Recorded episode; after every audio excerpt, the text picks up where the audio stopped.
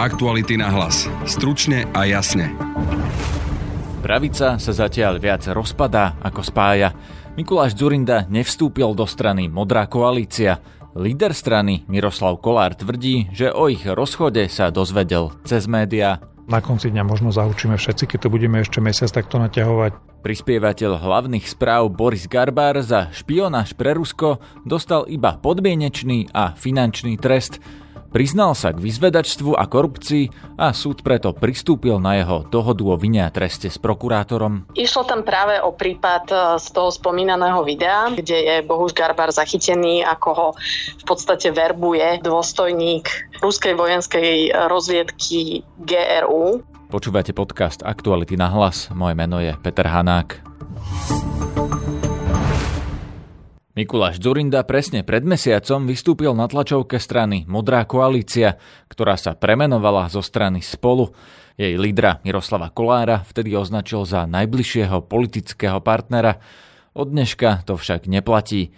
Mikuláš Zurinda cez agentúru TASR oznámil, že tzv. modrí, teda ľudia z jeho okolia, sa vracajú k pôvodným aktivitám a nie sú účastníkmi žiadnych diskusí o novom pravicovom subjekte. Oslovil som poslanca Miroslava Kolára. No, ja som neoznamoval žiadny rozchod s Mikulášom Zurindom. Ja som sa z médií dozvedel, že Mikuláš Zurinda ohlasil rozchod s nami a som šokovaný a sklamaný, pretože ja do tejto chvíle nemám od Mikuláša Zurindu o tomto jeho postoji žiadnu informáciu, iba to, čo som si prečítal v médiách a nerozumiem mu, pretože ideme presne podľa dohodnutého scenára, to znamená, premenovali sme stranu, pripravujeme s ním, rokujeme s ďalšími partnermi. Naposledy sme boli s Mikulášom Zeridom minulý týždeň, keď sme riešili ešte podobu stanov a ďalších detailov. Posledná komunikácia bola v nedelu, keď sme mu písali, že tento týždeň sa pripravuje stretnutie v širšom zložení aj s ďalšími ačkovými politikmi, kde sa chceme zbaviť o koordinácii akoby postupu, pretože pretože ja som presvedčený, že o, nemôžu byť dva, tri paralelné projekty, musí byť jeden, jeden spoločný. No, no, čo je teda problém? Tak on vám nenaznačoval celý čas, že by bol nejaký problém teraz zrazu sa stalo toto? To ja neviem, treba sa spýtať Mikuláša Zurindu. Naozaj ja inú informáciu ako tú, ktorú som si prečítal dnes e, v TASR, v tom tlačovom vyhlásení od neho nemá. My ideme podľa plánu, v piatok sme mali predsedníctvo, dnes večer e, rokujeme s pracovným tímom e, Eduarda Hegera o tom teda, že či plánuje alebo neplánuje nejaký postup, pretože ak áno, tak v tej chvíli si myslím, že sa treba rozprávať. Zajtra máme ďalšie predsedníctvo, aby sme vyhodnotili tieto informácie a plánujeme v prvej polovici marca s ním tak, ako sme boli dohodnutí. Čiže naozaj sa treba pýtať Mikuláša Zurindu. Ja verím, že na konci dňa z toho bude jeden spoločný projekt a na palube bude aj Mikuláš Zurinda, ale v tejto chvíli ja vlastne neviem, čo si o tom mám myslieť. Jedine ma mrzí ten spôsob, že sa takéto niečo nedozviem od politického partnera priamo, ale z médií. Takže na teraz je to modrá koalícia, ktoré predsedom ste vy, ale je bez Mikuláša Durindu a bez jeho ľudí, pretože oni doteraz ešte nevstúpili do vašej strany. Tak, to je jedna z vecí, ktoré tiež nerozumiem, pretože na základe dohody normálne dostali prihlasovací formulár a dodnes nevstúpili s tým, že zase z tej, z tej partie, ktorá bola na tej tlačovke, niektorí ľudia sú už e, členovia, s ďalšími rokujeme, ale uh, Mikuláš Zurinda a jeho najbližší ľudia si doteraz prihlášku nedali. Nie je to tým, že Eduard Heger ešte uh, nepovedal, kam pôjde, lebo sú také všelijaké šumy a náznaky, že uh, nebude to s vami, či Mikuláš Durinda sa nespojí s, s Eduardom Hegerom bez vás a vy vlastne zostane, zostanete možno na ocot? Mm, to ja v tejto chvíli naozaj neviem povedať. Myslím si, že všetci trošku čakajú na budúci pondelok 6. marec, po ktorom bude jasné, že voľby v júni nebudú, lebo uplyne tá, tá akoby zákonná lehota, kedy by ich bolo treba vyhlásiť a potom sa začnú možno trochu podzvukách škatule hýbať. My nevieme robiť nič iné, len to, čo celý čas poctivo deklarujeme, že sa snažíme spolupracovať so všetkými proeurópskymi demokratickými politikmi tak, aby neprepadli hlasy. Ak bude priestor, aby sme boli súčasťou takého projektu, my sme pripravení ak ten projekt e, bude taký, že obkročia nás, no tak OK, budeme musieť premýšľať ako ďalej. Zatiaľ sa snažíme ďalej pokračovať v tých rozhovoroch, tak ako ich vedieme už niekoľko mesiacov. Tam sa špekuluje, že predmetom sporu by mala byť Veronika Remišová, s ktorou ste vy vylúčili spoluprácu, alebo vy ste hovorili, že to je jediný človek, s ktorým si to naozaj neviete predstaviť. No a zdá sa, že Eduard Heger si to predstaviť vie a že možno uprednostnil ju a možno aj Mikuláš Zurinda už uprednostnil ju pred vami. Vy si viete predstaviť, že by ste z tejto svojej e, jedinej požiadavky, že teda bez Remišovej ustúpili, že by ste to nakoniec spojili aj s ňou? Ja som povedal, že ja si neviem predstaviť, že by Veronika Remišová bola tvárou takéhoto projektu. No, ak to bude široký projekt, e, kde sa zídu naozaj všetci menší, väčší, uh, tak sa o tom rozprávajme, ale neviem si naozaj predstaviť, že bola tvárou tohto projektu, pretože tak ako som povedal, jednoducho zosobňuje nie tú lepšiu časť tej vládnej koalície, zatiaľ čo tí ostatní politici aj z tej vládnej koalície reprezentujú naozaj to lepšie, čo v tej vládnej koalícii bolo a, a to mi dáva logiku s takými ľuďmi spolupracovať, plus ďalšími novými ľuďmi. Nie je toto celé dianie okolo vás, pána Zurindu, toto, čo on vlastne teraz spravil, e, nie je to signál pre voličov, že nie ste dôveryhodní vy ako skupina ľudí, on ako Mikuláš Zurinda, keď ešte aj svojho najbližšieho partnera, e, ktorým ste doteraz boli vy, vlastne neinformuje, vy tvrdíte, že od médií ste sa to dozvedeli. Nie je to veľmi zvláštne, lebo nie je to signál, že vlastne takýto druh politiky vlastne je pokračovaním toho, z čoho sú už ľudia unavení? Mm, je to signál a plne tomu rozumiem, že ľudia toho majú plné zuby. Ja som ten, ktorý hovorí, že akcelerujeme tie rozhovory a povedzme tým ľuďom, že sme schopní alebo nie sme schopní sa dohodnúť a spojiť, e, pretože ak z toho ešte chceme urobiť nejakú pozitívnu emociu, tak už veľa času nemáme.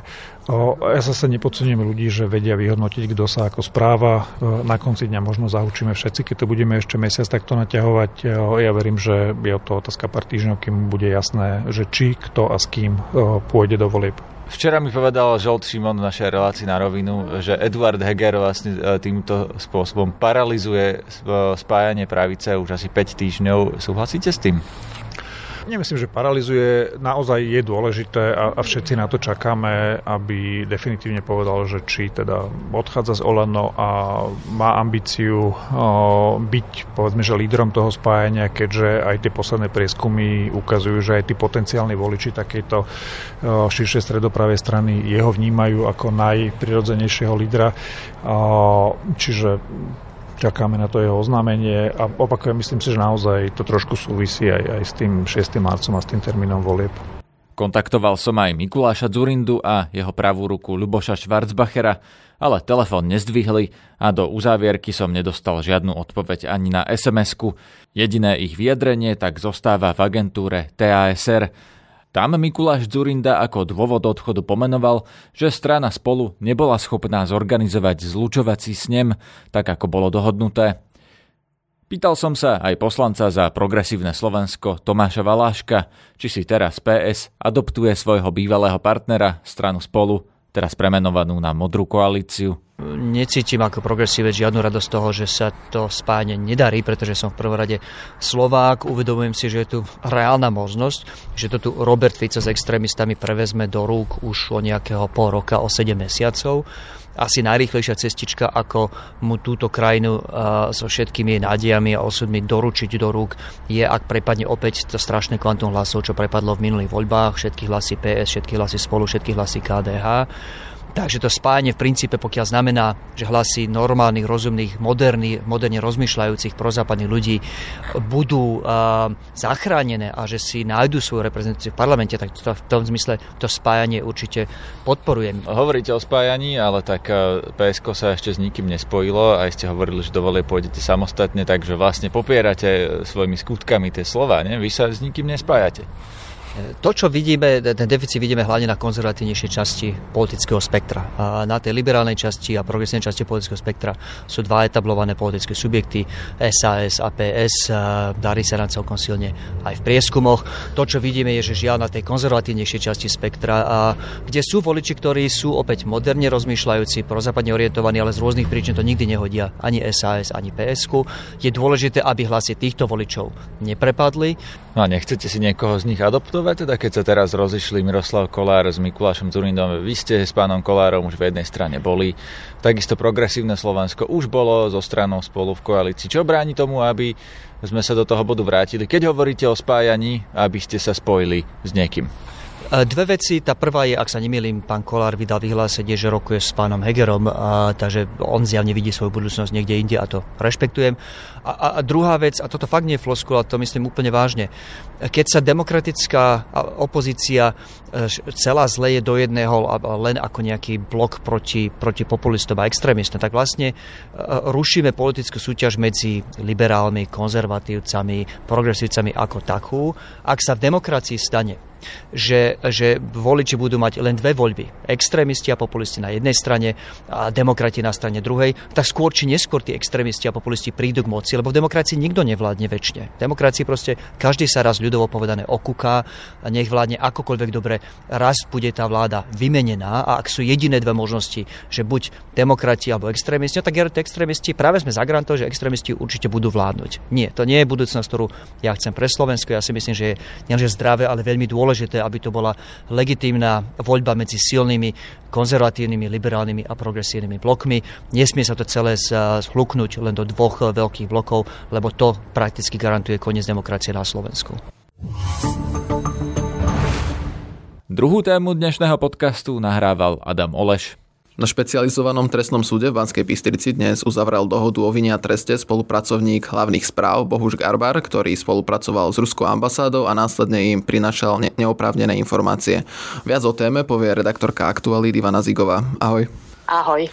Kto je Bohuž Garbar, o ktorom sme sa všetci dozvedeli hlavne zo záberov, ktoré urobili slovenské bezpečnostné zložky?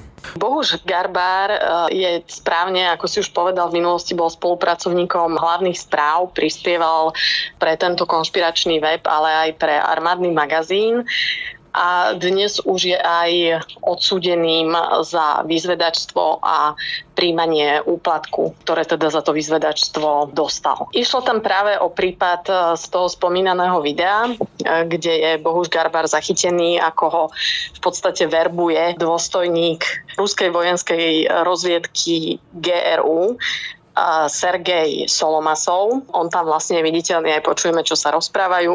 Solomasov mu hovorí, že teda v Moskve povedal, aký je Garbár dobrý chlapec a teda, že Moskva súhlasila, aby z neho urobili akéhosi lovca, ktorý bude teda na Slovensku hľadať kontakty tých, ktorí chcú teda poskytovať Rusku alebo teda Ruskej federácii nejaké dôležité, citlivé informácie ktoré by sa im hodili. Povedal som v Moskve, že si taký dobrý chlapec, máš veľa kamarátov, taká slovenská mafia a Moskva rozhodla, že budeš taký lovec. Na tomto sa v podstate dohodli a na konci na videu e, vyťahne zástupca Ruska dve 500 eurovky, ktoré teda Garbár aj príjme. A to je teda ten spomínaný úplatok, e, za ktorý bol dnes aj odsudený a dostal za to spolu s tým izvedačstvom trojročný trest e, s podmienečným odkladom na 3 roky. Aké informácie prinášal ruskej strane? Priamo e, konkrétne tie informácie, aké mal prinášať, e, v podstate nepovedala ani jedna zo strán zatiaľ. Vieme však, e, že to mali byť informácie, ktoré sú klasifikované aj ako tajné alebo prísne tajné a mali to byť teda informácie, ktoré zaujímali tú cudziu mocnosť, v tomto prípade Rusko. Boli to napríklad informácie, alebo mali to byť informácie z prostredia slovenských spravodajských služieb, Ruskú vojenskú spravodajskú službu. Zaujímali informácie aj o nejakých medzinárodných otázkach, o otázkach z prostredia NATO, z prostredia napríklad našich vzťahov z EÚ, z prostredia vzťahov našej krajiny a teda našej krajiny v NATO vo vzťahu zase k Ukrajine. Takže rôzne takéto informácie, e, ktoré, ktoré by im mohli nejakým spôsobom poslúžiť. Bohuž Garbar rovnako písal aj pre konšpiračný web hlavné správy. Bolo aj toto problémom, alebo sa riešil len prinášanie informácií ruskej strane? Priamo v tej dnešnej dohode o vine a treste sa nejakým spôsobom hlavné správy ani teda táto jeho činnosť prispievania pre tieto e, konšpiračné weby alebo weby, ktoré okrem iného šíria aj pro ruskú alebo pro kremelskú propagandu neriešila. Takže toto nebolo súčasťou. To je skôr pre dokreslenie toho, že to bol Bohuš Garbar. Ty si už spomínala tú výšku trestu. Aká bola reakcia po rozsudku? Samotný Bohuš Garbar, ktorý teda e, podmienkou dohody o vine a treste je, aby sa ten obvinený priznal. On sa teda priznal e, pred súdom, aj teda akože nejakým spôsobom e, svoju vinu nenamietal ani nič podobné, ale po tom samotnom vyhlásení rozsudku, keď už sudca dohodu schválil, sa Bohuž Garbar pre média vyjadrovať nechcel, na naše otázky neodpovedal. No mal tam advokáta, Jana Čarnogurského, ktorý teda stručne okomentoval, že áno, jeho klient sa priznal, k jeho motivácii nám nevedel nič povedať, respektíve hovoril o tom, že to je všetko predmetom advokátskeho tajomstva. Jana Čarnogurského na Slovensku poznáme tiež ako človeka, ktorý je prorusky naladený alebo patrí k podporovateľom toho putinovského režimu v Rusku. Takže možno aj preto nejakým spôsobom zastupuje Bohuša Garbára, ale to už je len moja domnienka. On nám teda hovoril e, o tom, že teda k tej motivácii svojho klienta viac nepovie.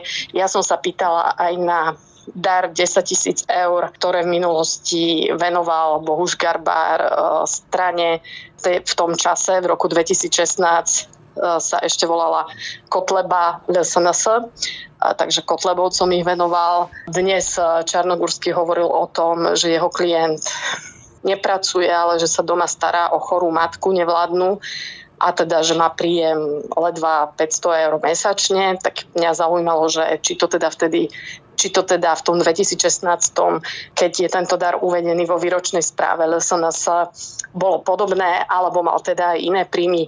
On hovoril o tom, že Garbar pracoval ako novinár, takže si mohol našetriť a mohli to byť jeho zdroje. Či to tak bolo, to, to sme sa teda dnes od Garbara nedozvedeli. Každopádne LSNS patrí k stranám, ktoré dlhodobo broja proti NATO a patria tiež k podporovateľom tej proruskej alebo prokremelskej retoriky, narratívu propagandy už akokoľvek to nazveme a v podstate robia to dlhodobo. Takže môžeme, môžeme si len robiť takéto nejaké prepojenia. NAKA zadržala v tejto súvislosti aj ďalšie osoby. Ako sú na tom? Áno, ako si správne poznamenal, e, NAKA vtedy zadržala dohromady 4 osoby. Okrem teda Garbara to bol e, Pavol Bučka, bývalý prorektor e, Vojenskej akadémie v Liptovskom Mikuláši, potom e, to bol Jozef Mihalčín, e, ktorý bol vlastne bývalým asistentom poslaneckým e, Miroslava Suju. V minulosti teda bol súčasťou strany LSNS, teraz, teraz je podpredsedom republiky tou štvrtou osobou bol Bohuš M., čo je vlastne bývalý príslušník SIS Rúžomberka. Bohuša M. a Jozefa Mihalčina policia vtedy prepustila. Dnes som sa teda prokurátora pýtala na to, mm, akým spôsobom sa koná voči ním, či ešte mm, nejakým spôsobom môžu byť obvinení a podobne, tak e, tomu mi prokurátor e, zatiaľ odmietol dať nejakú konkrétnu odpoveď a povedal, že v tejto fáze je to predčasné. To bola redaktorka Aktualit Ivana Zigova. Ďakujem za rozhovor. Ďakujem aj ja, ahoj. To je na dnes všetko. V zajtrajšom ráne nahlas sa pozrieme na tzv. čínsky mierový plán na ukončenie ruskej agresie na Ukrajine. Aký záujem tým Čína sleduje, za akých okolností by vyhovoval Ukrajine a kedy bude mierový plán reálnou témou, odpovedia expert na Čínu Matej Šimalčík a novinárka Petra Procházková. V ráne nahlas, ktoré vyšlo už dnes, bola riaditeľka spravodajstva RTVS Anna Sámelová. Téme spájanie či skôr delenie pravice sme sa venovali aj v relácii na rovinu, ktoré hostom bol šéf malej strany Maďarské fórum Žolt Šimon. Túto reláciu môžete počúvať už aj ako podcast. Odporúčam tiež podcast Disinfo Report, ktorý nájdete pod názvom Súčasťou vplyvových operácií podľa manuálu ruských tajných služieb sú aj mierové pochody. Na dnešnej epizóde podcastu Aktuality na hlas spolupracovali Ivana Zigová, Adam Oleš a Zoroslav Poliak. Zdraví vás Peter Hanák. Aktuality na hlas. Stručne a jasne.